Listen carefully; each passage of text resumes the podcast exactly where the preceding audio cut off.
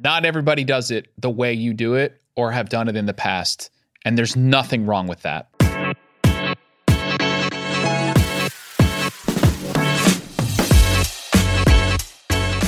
All right, welcome to the Field Famous podcast brought to you by FieldRoutes, a show that shines a light on the field service industry and the dedicated professionals that grind every single day on their journey to success. I am your host, Christopher Pisano. Before we begin, I want to remind everybody out there that the best way to receive new episodes of this show is to subscribe to your favorite pod player, Apple Podcast, Spotify.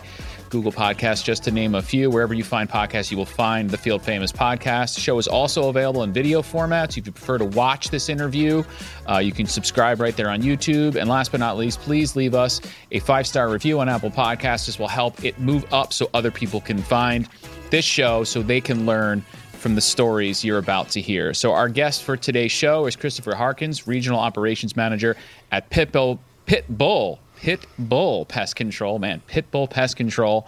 Uh, Chris, are you ready to be Field Famous? Absolutely. Absolutely. All right. So Chris was um, getting things in order and making sure his team knew what he was doing. Uh, and I'm sure we're going to learn about why why that is and why he's getting calls all the time and getting calls. So um, it's part of the game and it's part of the biz, and that's probably that's you know one of the reasons why I wanted to to talk to you today, so you can tell your story, Chris. Um, let's introduce yourself to the audience, right? Tell them tell them who you are, what you where you are, what you do now, and then I want to you know the first real question is how you got into this game, how you got into the industry. So uh, my name is Christopher Harkins. I'm currently um, reside in Las Vegas, Nevada. Originally from Southern California, grew up, you know, just two miles away from uh, Disneyland. So that's my stomping ground is uh, Southern California. So just as many pests there as there are here. So. But you weren't. Uh, you didn't grow up in the industry, right? You didn't. I didn't actually. Um, my father is in the. Uh, was originally in the commercial industry for preventative maintenance. So okay. we did work for Sara Lee, Mission Foods, big okay. name bakeries. Okay. But no, food. but no pest. You was this wasn't like a thing that your family did or you were doing or you said I'm going to do this. No, this is just something you came no. into. no, ironically, I was getting called to do things the pest control companies couldn't do, like put up air curtains or ah. uh, put in you know fast doors or stuff like that. Okay, stuff that was right. more specialized to the industry. I see. All right. So I would have to ask you. So you grew up at the foot, basically the foot of Disneyland. Do people that grow up around there have a different take on Disney when it's that close to you, or no? It's a, like you know what I mean by that. You certainly have no concept of what you have. Like, um, but did you I go more frequent? Because I mean, because uh, do you get like discounts? You living in state? So my my grandmother actually used to buy us annual passes, and back then, like the standard annual pass got you in like 300 days a year. So like during the summer, not every day you could go, but like I could just roll. So you could just go, like let's go to Disney yeah. today. Yeah. so I could totally, you know what it's like. I lived, um, I grew up downstate, New York State. So I grew up right outside of Manhattan. So I could ju- I could be in Manhattan within less than 40 minutes, no problem, and I could take a train, a bus, and get there. And when you do, when you have that so close, you don't real you know you don't realize, and then you go away somewhere. I remember going to Europe to visit family out in Italy, and all they talk to me about is New York City. It's all they want to talk about. Like, and it's they're so obsessed with it. And then you sit back and you're like, wow I actually had that that I could see the buildings and I had the ability to go whenever I want. Like you said, you just don't realize when you live right right with it. You just don't. I try to explain to people that I have a very jaded on like dealing with fireworks. Like they're nothing to me because literally they would go off would every go night all the time, at right? eight o'clock. Like you could literally almost set a. So you were that close it. then. You could you could. Oh yeah, I was that close. That's crazy. That's awesome. Um, sorry, I had to ask that question. Um, so you know, you, you got into this this business. You were involved. This wasn't your first uh, career step in your career, I imagine. So, what I want to understand from you is when you got into the industry, um, what were some, you know, what was the role? Is it the same role now? And what were some immediate differences or things that you were, you had to say, okay, wow, this is different. I got to really got to learn this and that. So, I guess the easiest way to kind of explain how I got to the industry is I kind of was doing what my dad's business did, where we did preventative maintenance. Um, I ended up working for a big box store and was in charge of a uh, an, an individual retail store. And you know, I came into my job. I'm like, oh, okay, this is gonna be an easy job. There's not that much to do. And on my first month, I'm like, there's a rat problem in this building. Boy, and so that's not what you want to find on your first no, job. No, it, it really wasn't what you wanted to start your change in career with. Um, so because of that, I basically got a lesson in how to be a ratter. a ratter. Is that a That's thing? what I call Are it. It's a- Ratters. I got to be a ratter. I, I, you know, basically part of the reason uh, Pitbull kind of seeked me out post my time at that big box retailer is, um, you know, they'd come in and be like, "Hey, there's this opportunity," and then they'd come up back within 48 hours and they'd be like, "Oh, that opportunity's closed," and they just were not used to that feedback loop. They're used to like, "Hey, there's an opportunity," and then it's 30 days later it might get done. I see. Well, it's all just stuff like through my education with in in my dad's company, working for other, you know, maintenance companies. Like these are all things I can just hammer out in 15 minutes Yeah. if you know what you're doing. You know what but you're if doing. you don't know what you're doing, Right. Right. you know, it might take you a week.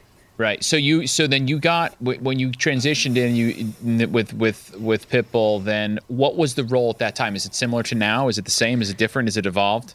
So I have a much different role. So when I very first came into Pitbull, I was basically the utility tech. Okay. Um, I I did a little bit of commercial work just for them to kind of test me with.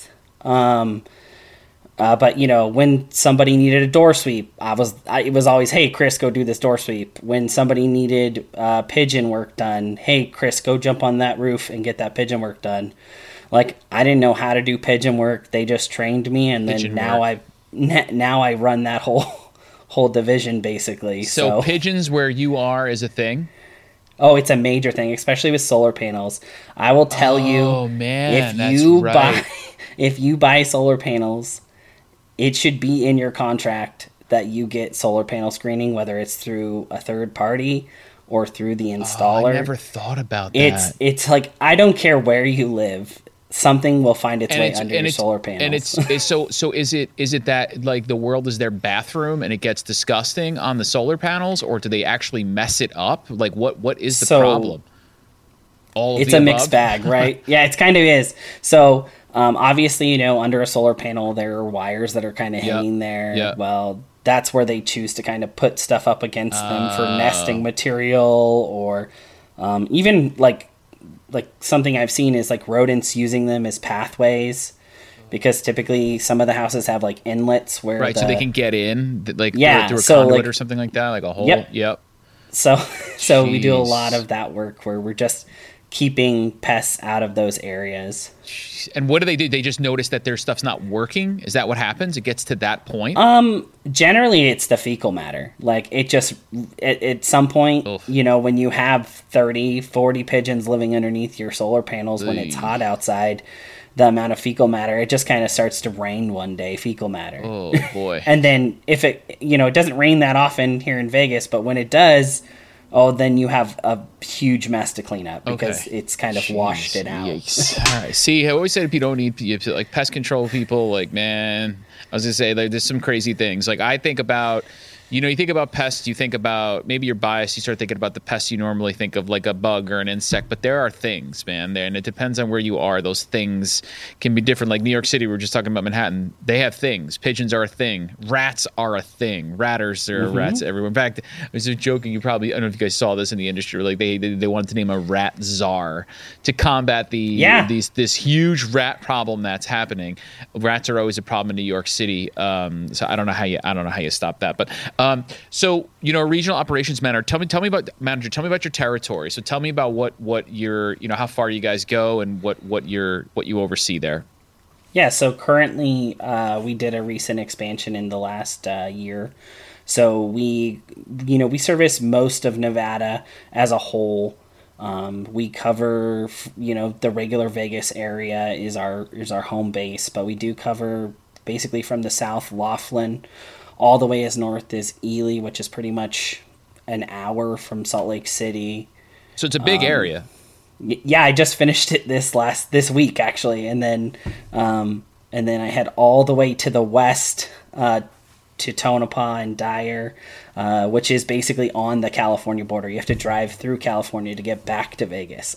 okay. All right. Um, and so that's our Nevada area. And then we cover uh, southern Utah, kind of the St. George and suburbs. Okay. north- Is and this all running out of one place? You have you have offices are- around. We, we have uh, individual field techs in Okay. Arizona and Utah. Okay. But right. everything's essentially ran out of our brand new office we opened this last year Okay. in all right. Vegas. All right. Um, what are tell me a little bit about some of the challenges with that, with like a territory that's big and out there. I mean, you know, you're you're gonna you you have an area that you service, and you get calls and leads as they come in, and they don't always come in in the same place uh, at the same time, and frequently they don't. So. Tell me a little bit about that. You know, some of the challenges logistically you're, you're, facing, and maybe some of the ways that you, you guys have, are, are looking at streamlining those routes in in in a, in a world of rising costs, right? So, to talk to me a little bit about those some of those challenges.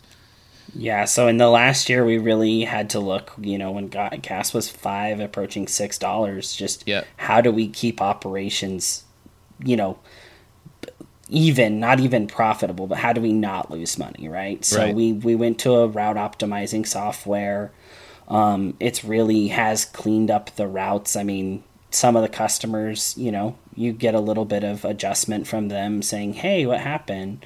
And we just had to tell you, like, "Hey, some days if if you want Right. if you want service, you're gonna have to do it on our schedule because otherwise it doesn't make sense for us to come do your service." Right, right. um and and some of it's just kind of training the customers right like if you set the expectation that like hey you're going to get monthly service we cover you the way that we cover Right. you um, Right. with your 30 day warranty for, for our monthly customers like they're they're pretty willing to accept like hey I, instead of getting the first monday i'm getting service the second tuesday right. you know as long as they don't have a problem That's what I guess that's what we're, that, that's really what I was thinking. Like on a preventative basis, you know, if you're gonna if that happens, it's not a. But it's when like no, they're everywhere in my kitchen right now. That becomes like a reservice or a call or something's going on. I imagine that's where it could kind of throw things off a bit because then people are like, I need something now, you know, and that that so with new customers um, that's typically where that comes from like our callback rate is like sub half percent Okay. in the last year Okay. which has Wow. been great Wow. i mean we've really worked hard to get our callback rates a lot of training a lot of you know drill down on what was causing the callbacks Yeah. Um, to, to get us to that point because especially with the way gas was I think that's a killer, right? Going yeah, back, a, a callback. I, I just look at a callback is like, how fast can I burn money? Right, right. Because for every minute I'm on that stop, a, it's zero dollars we're bringing in. B, it's zero dollars I can't bring in. Like I can't it's be doing something where I am right? Making right, money. Right, right. So it's like it's almost double dipping. I look at it. I look at a callback costing me like three hundred and fifty dollars an hour. That's what I look at what Right. callbacks Yeah, cost me, jeez. Uh, our, company. So If, if even if it's 10 minutes right like that's right. It doesn't matter. $35 Yep.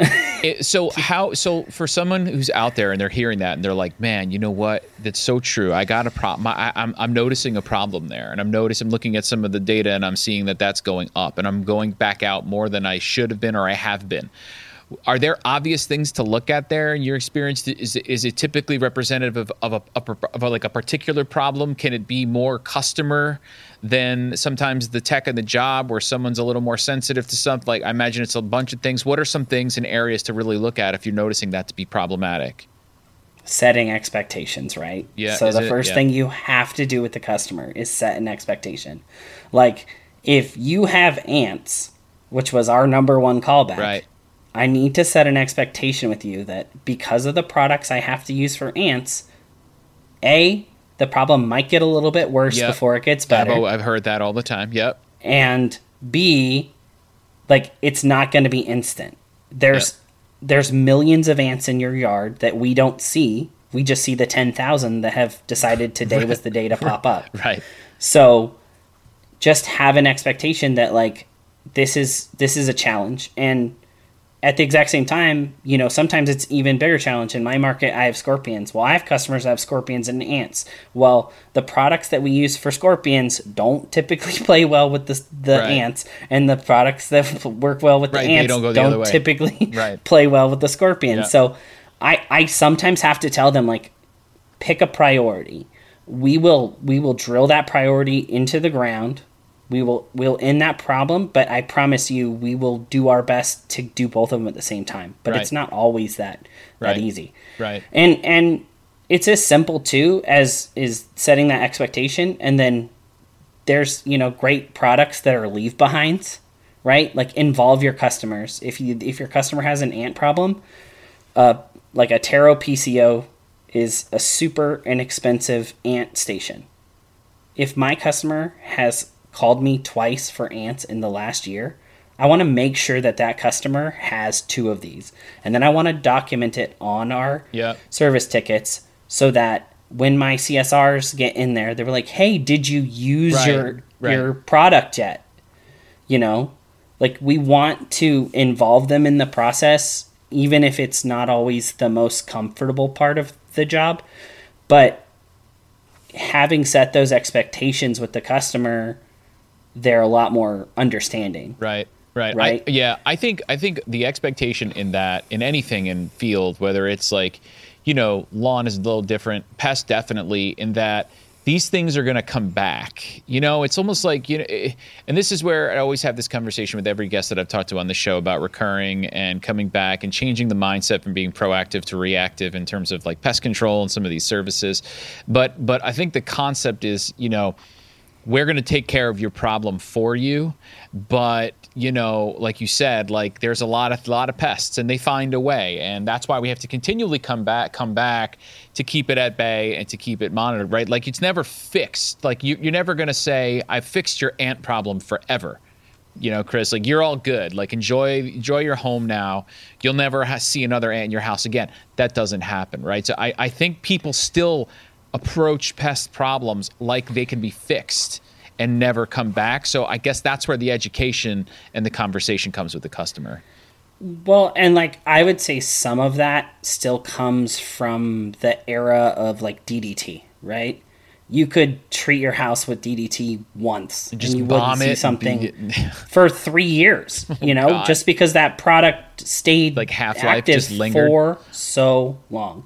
And so like here we are, like that's a product that was commonly used in baby boomers households, so they still kind of have that expectation that that's what they're still going to get. But now we have to be like like you have to realize how bad DDT not only was for you but for us, right? Like we have to explain to the customers that like this is pest control and not pest elimination. Right. Like I right. I will it's never right, tell right. It's customer, right in the name, right? It's right in the yeah. name. Control. Like I don't like the name exterminator. Right, exterminator. Because that's not what I do. I control your pest. I don't eliminate them. Right. Um, right. I don't. I can't make every single one of these go away. Yeah, um, that's interesting. Lot. Like I, exterminator, the term. I don't. It's not really. I don't know if it's used as much anymore, right? I mean, I don't know if there are companies popping up that are using the word exterminator because you're right. It sets a bad. It sets a bad precedent. Like we're coming in to exterminate, eliminate, get rid of, and that's not what's happening, right? Yeah. And again, setting yeah. expectations right in, in the name. Um, g- going back to this concept of, of the route and the efficiency part, because it's a big, it's a big thing. It's obviously a big um, you know focus there. Do you take a uh, so you're talking about how you how you you know you restructure communication on the on the on the, on the customers you have.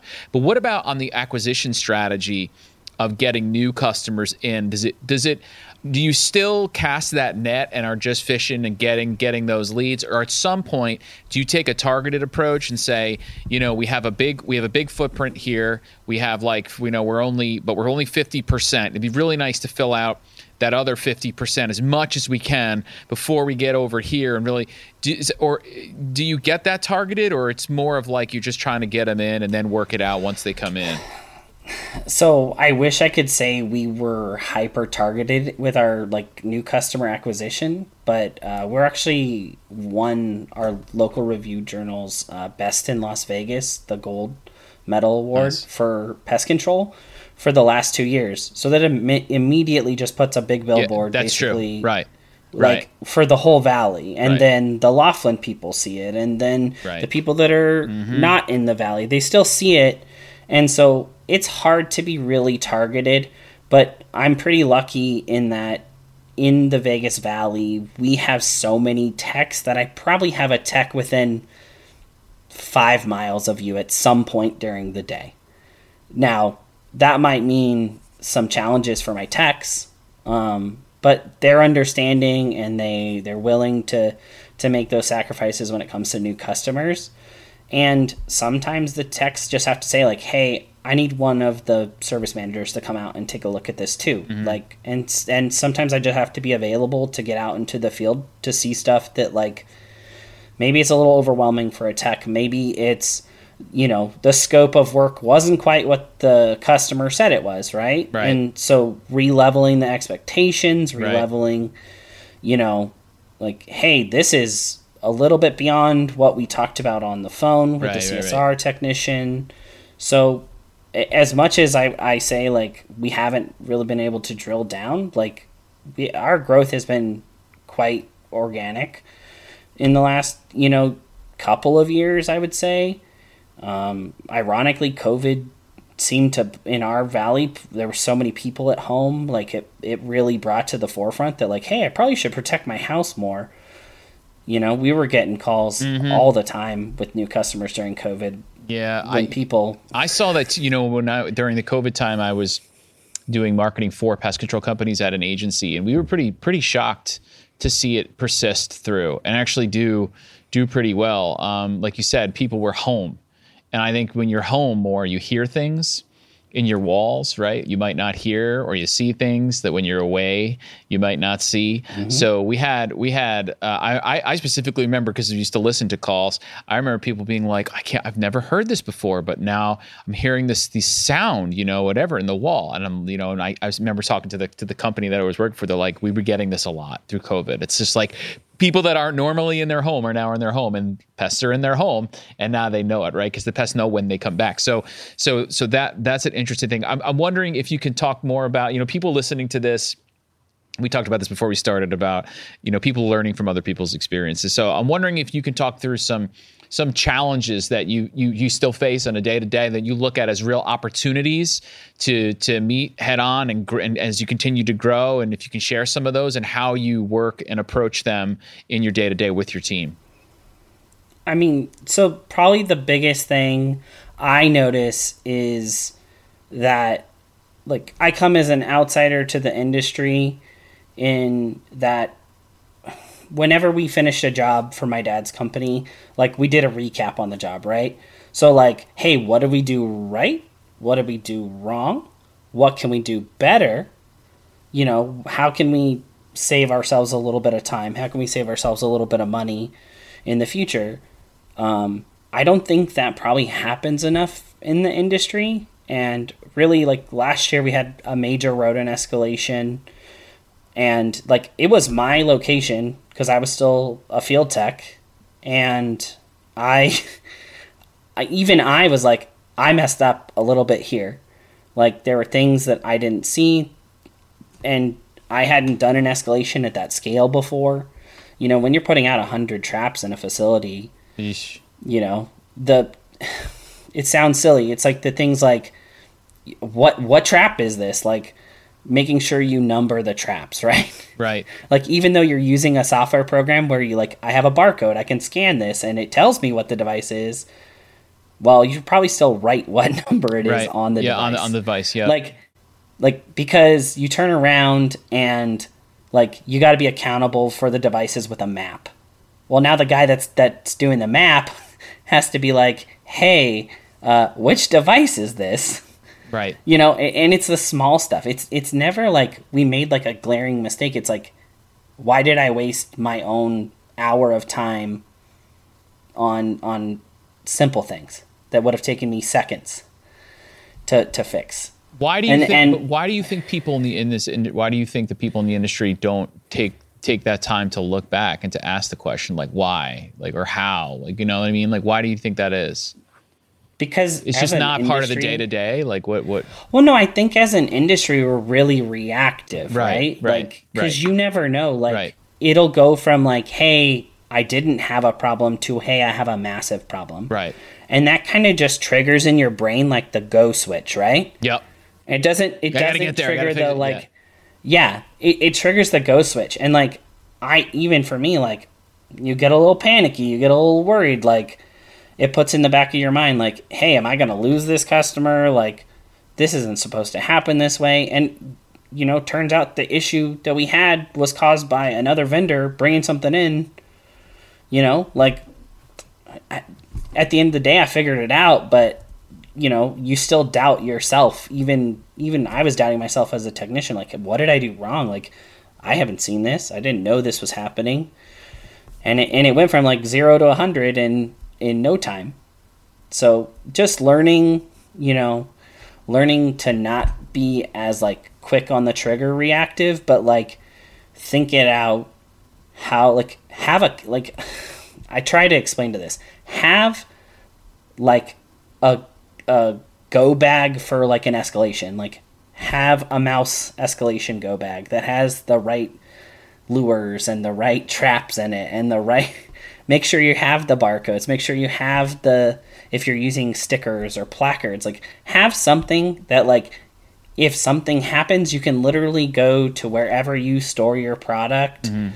and just be like if i grab this bag i, I have everything in there. It's there. It's i'm not ready. gonna slip up Right. right Right. like it, it's things like that that can make like the even the technicians level stress drop right like if they just know like hey i can go to the office grab this bag and go and i don't have to worry They're not all like, oh my, what am I gonna? I gotta, I gotta get there. I Yeah. gotta fi-" yeah, yeah, yeah, yeah.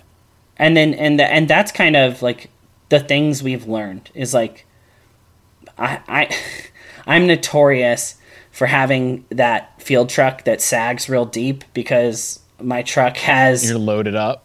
has something for everything. Mm-hmm. And not every technician needs to be that person, but that was how I was trained in the industry. And it's a challenge being that guy. I, I would lie to you if I said it wasn't a challenge to be that guy because, like, just keeping your truck stocked, if you're going to be that guy, is a challenge. Like, oh, what I use my last tube of ant gel. Right, 'cause you gotta be but I have Right. yeah. No, like you literally have to have an in and out system or you you show up to your next job and go like, "Why don't I have the thing I need? I'm the guy who has everything." Yeah. Right. The So, guy like- that has everything is missing something. yeah. And and sometimes the, the other problem is sometimes guys turn around and depend on you to be that guy Right. when If you don't have when- it, whoa, man. We're, if we're- you, yeah and so like i've always worked like like in my dad's company we had this trailer and we called it the Grow trailer like i could literally be told hey uh, this company had a major shutdown at their plant and literally if i hooked this trailer up to the back of my truck i could, You could i could go there anything. and i could generally fix anything Mm. i had most everything and so in my brain like that's how I treated my trucks. But that's not how every tech needs to be. Right. And I've had to learn that like kind of the hard way too, especially being the manager now. Yep. Like when you're when you're an operations manager, it's like not everybody can do it the way I can do it, but I can facilitate things with things like a go bag or an escalation bag or things like you know proper inspections of their truck on a regular basis to make sure they have what they need. right. Right. I, You that, know, that makes sense. like- yeah, it makes total sense. Yeah. like I I try and give our techs as much autonomy and and luckily our owner Joey like that's something from the day you start um, he has you read a book called The Letter to Garcia. And it's all about like self accountability like if I tell you to do something it might not be the most clear. It might I might might not literally teach you how to do it. But like know that if you do need that help you should be empowered on your own Right. to, To, find get it, out and ask do it, it. go do it, and figure it out or learn about it. Yeah. Right. Yeah. Right. And right. and and that's something like I've I really did and part of the reason like my coworkers have said I've made the climb I've made because I've only been in the industry five years, um, is because like I have a thirst for just general knowledge in the industry because like I came into the industry not knowing that much. And so I've had to learn everything kind of either the hard way, right, or have somebody or teach have it someone to me. show it to you. And you And- had to be willing to find out or go find it or ask questions, right? Otherwise, Yeah, and the hard way is never fun. No, it's like not. it's so much easier for me to go sit in a conference call with some rep to tell me about how their product works and and generally I get an education on a pest, right? So like you tell me about how your product works, but really what I'm there for is like, hey, I'm really there more to learn about the ants that this product's really good about. Because if I go and I do 10 different classes where people s- try and s- try and give us products that are good for ants, I'm going to know a lot about ants. yep. And and I think a lot of people look at those classes as exactly that. It's a sales opportunity, right? And it's if you look at the classes the right way, no, it's a continuing education of a pest mm-hmm. or a, a, you know a particular opportunity in the industry, right? Mm-hmm. So if you would have told me, you know, I'd be crawling in attics looking for rats five years ago when I didn't work for Pitbull, Right. I probably told You're you no. no way. way. Nope. Yeah.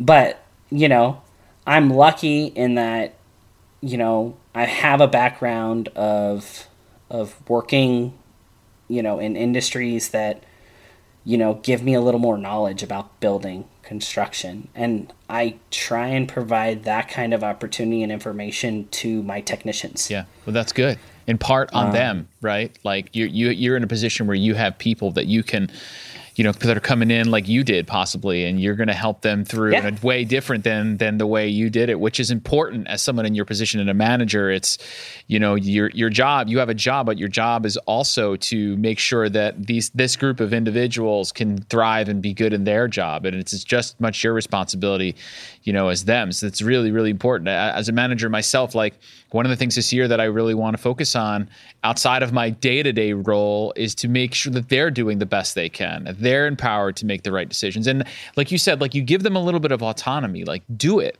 You know, go ahead and do it. Ask questions. You know, make a mistake as long as it's a, like a minor mistake and not a you know a, a tragic error. Make a small mistake, learn from it, come back and talk to everyone about it so everybody can grow for it. I think it's a really, um, it's really really important to do that. I'm just looking at my time. I want to ask you something before we have to wrap up because I would love to get your take on um, this concept of inspections of the home, and let me explain what what I mean by that. So what I used to as a homeowner and then when I used to market for pest control companies, we talk about efficiency. This is like oh, coming back to this theme and routing.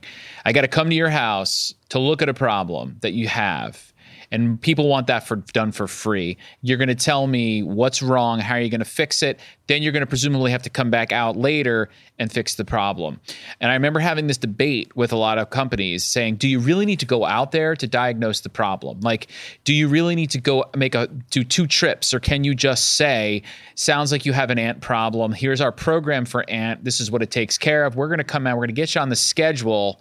Um, and whatever. And then the last point before I before I turn it back to you is: is there something about that initial visit that psychologically makes the homeowner feel like you know what the problem is? I'm just I'm wondering about um, the inspections in general. Are they on their way out? Do you still do them? And just just talk to me a little bit about that whole process.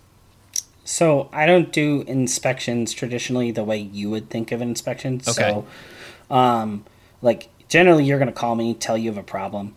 Um, if it's rodents, I don't do free inspections. Um, I I had to kind of end that boat in the last couple of years because it's incredibly time intensive, and for me to come out and you know set up a whole trapping system or rodenticide or you know explain to you exactly with what is going on your on your building it, it costs me an extravagant again an Right. extravagant amount you're not just gonna be like, "I'll take care of that for free," and then they were going to be like, "I don't want it." Right. Right. right. I I even have gone as far as to do the exact same thing with pigeon beds too. I just I can't justify coming to you for free. Now I can take a look at your house from Google Maps Right. right. and try and help you. Right. Right. Um, that's kind of closer to what you, I think, were talking about. Right. In that Just like the the, the average homeowner, you know, like I got an ant problem in my kitchen. There's ants coming out of the board. Like, do you come out? You're not going to say I'm going to come out for free, take a look, and then come back and reservice, right? You're you're just trying to sell them on the phone first shot and come in, right? no, I'm I'm literally like let's let's schedule, Let's schedule you, you for, for service, service. and I'll send you a service agreement. I got it. and I need you to sign the service agreement before, Before I, I, come there. out, right? Okay, Yeah, so you have a paying customer is- before you're going out to the house, in theory, on contract. Yeah, yeah. And and essentially, I can give you the option of a one-time service. It's going to cost you. it's going to cost probably you more. Yeah, two and a half times what it cost you for a monthly service. yeah. You know, and excluding German roaches, you know, I generally, you know, can convert like ninety percent of those one-time services over to To a recurring. reoccurring services just by explaining what we offer when you get a regular monthly service. And one of the things we do on a regular reoccurring service is an inspection of your home. Like I'll let you know if you got a bad Right, right. I'll right. let you know opportunities. Like Right. Right. and and that's what I'm telling them nowadays that they're paying for. What you're paying for is for me to come out, check your home, make sure that you know we can keep them out. Um, like I I have always looked at pest control maybe in a different way than a lot of people. I look at it like an insurance model model, right? Like what I'm selling you is not having bugs. I'm not selling you like that I come out and spray. I'm selling you I'm going to let you know how to keep bugs out of your house Right. with my inspection every month. Controlling the problem. Yeah, yeah, and and if you look at it that at that way, it's just a different, and you set that expectation. It's a different, you know, expectation that the customer has from you too. Right. I've heard that a bunch today. Is setting expectations is very is very sounds like a very important thing. You know what I've also heard talking to people is that there is this one time versus recurring. This concept of I can come out one time, but it's going to cost you X. Whereas if I did the recurring, it's going to be this as a as a good method to convert or to change the way that person's thinking about one time, you know, a problem. Like you're saying, I think it's all about illuminating to making them see like I can come and do it one time, but most likely you're going to call me again down the road. So we might as well just keep this program going to control the problem. Yeah, our our one time services are generally between two and three times as expensive Yeah. as a as Yeah. a single Yeah. service, and I don't know if we're untraditional in that we only do four month minimum contracts um, versus year long contracts. Um, but because I'm going to charge you two to three times as much for reoccurring service, or you can sign a contract where you're going to pay for four and you know you're going to get four services, it generally tips them over the edge. And if I can keep them for four services, I'll keep you for a year. Like ninety nine percent. Right. If I can keep you for a year, Then, like ninety three percent, I'm gonna keep you for five years. Yeah, yeah. Like The year, the getting them through the year is the thing. I feel like that's always what I uh, saw. Getting them through the four month four services for us is the thing. Is the th- is that it? Right. That's like an if I can if I can convert them at four years or at four months, the chances I have you at five years has got to be above ninety percent. Wow. Okay. So Like- it's just demonstrating that early value is the is really the key driver. That's Yeah. what's up. Um, I'm looking at our time. So we uh, see. I'm always. It's funny. Sometimes I will look at that timer, and the timer it doesn't seem like it's moving. And then sometimes I look at the timer, and I'm like, dude, we're we are at we are go. at time. We gotta go. So before we go, I have a bunch of rapid fire. So people have been asking me like, can you do some rapid fire questions? I love rapid fire questions. I said okay. So these are not necessarily related all to pests. So we're gonna do this game. The Christopher here. It's the Chris and Chris show. I'm gonna ask you some rapid fire questions, and they might just be the form of this or this, and you're just gonna bang. You're gonna give me off the top of your head, and we are gonna start right now. You ready to go? Yeah. All right, here we go. on Field Famous rapid fire. Text or talk.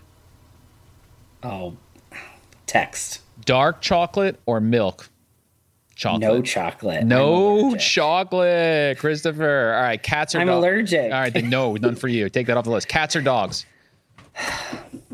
You know what? Just because of this week, I had four new puppies on my route. Uh, it's dogs. Dogs. Summer or winter? The fact that you have to I'll take the. here. I'll take the winner. I live in Las Vegas. There you go. That's, that's true. 115. All right, morning or evening? I'm a morning guy. Salty or sweet? Oh, salty. Same. I'm a salty, salty guy. Favorite day of the week? I like Tuesdays. Tuesday. We'll have to have Yeah. another possible interview to understand why Tuesday. Nickname a nickname you used to be called if you had one? Uh, just my last name. I'm Harkins. Harkins. Forever. All right. How how long does it take you to get ready for your day? Oh, bang it out in 15 minutes. All right, same. I'm a quick get ready. Scale of one to ten, how good of a driver are you? Uh, well, if you look at my, uh, you know, snitch box driver score, I'm, on, I'm the top of the company. a. So I'm gonna we're go going 10. ten. Invisibility or super strength? Oh, super strength. Okay. Rats or mice? Oh, rats. Bees or wasps? you know, what? I love bees, so I'll pick the bees. Gotta pick bees. If you were really hungry, could you eat a bug? Oh, absolutely. Okay, no problems, no hesitation. Final question Is this podcast the best podcast you've ever appeared on? Absolutely. There- Since you, Right, I, you you've, had to you've say christened yes. me. You've christened me as my first podcast. You so say absolutely. yes. Most people will say, "Well, it's the first one that I'm on." I'm like, "Well, then it's the best one that you ever been on." Uh, man, all right. Well, for, I want to thank I want to thank Christopher for coming on the Field Famous podcast. I just want to remind everybody out there that for more information on this show, you can go to befieldfamous.com and subscribe on your favorite pod player and tell your friends. And remember, your success is fame worthy. So come tell your story and be field famous. Christopher, pleasure, man. Thank you so much for joining me. It's a pleasure, and I love being a resource for our industry. So find me on LinkedIn, um, Christopher Harkins. Um, I'm I'm here here to help um, if I can. Appreciate it. Thank you so much.